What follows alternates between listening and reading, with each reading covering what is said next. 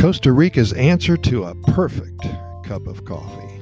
You don't have to plug this one in. You don't have to purchase little plastic coffee pods or spend hundreds of dollars on an Italian espresso machine to enjoy your morning Joe here in Costa Rica. The Costa Rican Chorreador is the essence of simplicity.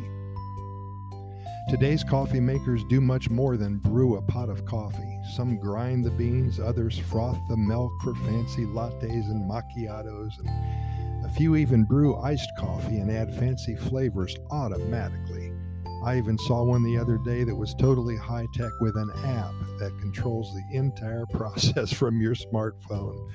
Too much technology for me, to be honest with you. All I want is a cup of hot black coffee. Last year, Costa Rica produced over 100,000 tons of coffee.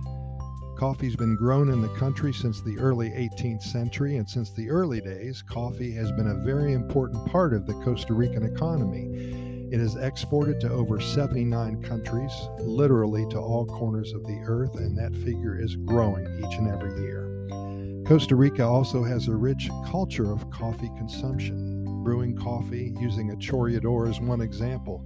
It's how it all started and still is used widely today. Now, it's true that many Ticos have dedicated themselves to the 21st century and have purchased espresso machines and drip coffee makers, but especially in El Campo, they still do things the simple way. This brewing method is similar to filter coffee brewers, but it is not popular beyond the borders of Costa Rica. There is a very simple brewing device that utilizes two main parts a chorreador stand and a bolsita, a little bag. This bag is made out of fabric, usually cotton, and is held in its place with a wire or block of wood. This bag is commonly known as a sock. The darker the sock, the more seasoned and flavorful it is. Rinse it out after using, but don't wash it. Don't use any soap on it. The chorreador stand is usually made of decorated or painted wood. However, I've also seen them made of little branches, whale bones, or plastic. Keep in mind that this is not rocket science. You can train a spider monkey to prepare your coffee using a chorreador.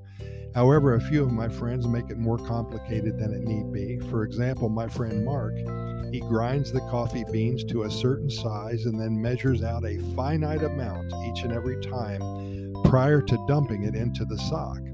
Now, keep in mind, he does not grind the coffee the night before. He grinds it to 30 seconds before he prepares it. He then measures out a certain amount of water at a specific temperature prior to pouring. Then, being a perfectionist and a barista at heart, he has a pouring method that makes no sense at all to me. But he swears that his coffee tastes better than mine. I beg to differ. The chorreador creates a simple and authentic tasting brew. Many Costa Ricans are first introduced to coffee using this device, especially if they used to live in the country.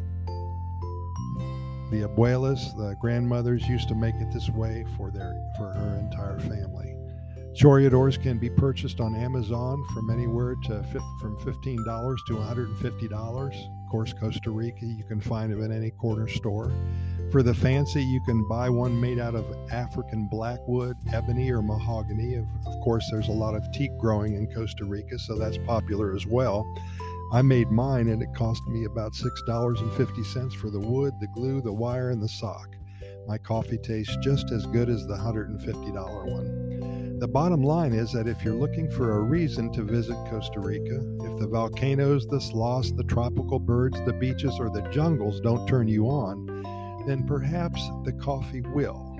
It may be the deciding factor in your coming here. And when you finally arrive, now you know a little bit more about how to prepare one of the best coffee beans in the world using the simplest method possible, using the Costa Rican Chorreador. A great big Pura Vida to you and bottoms up when you get here.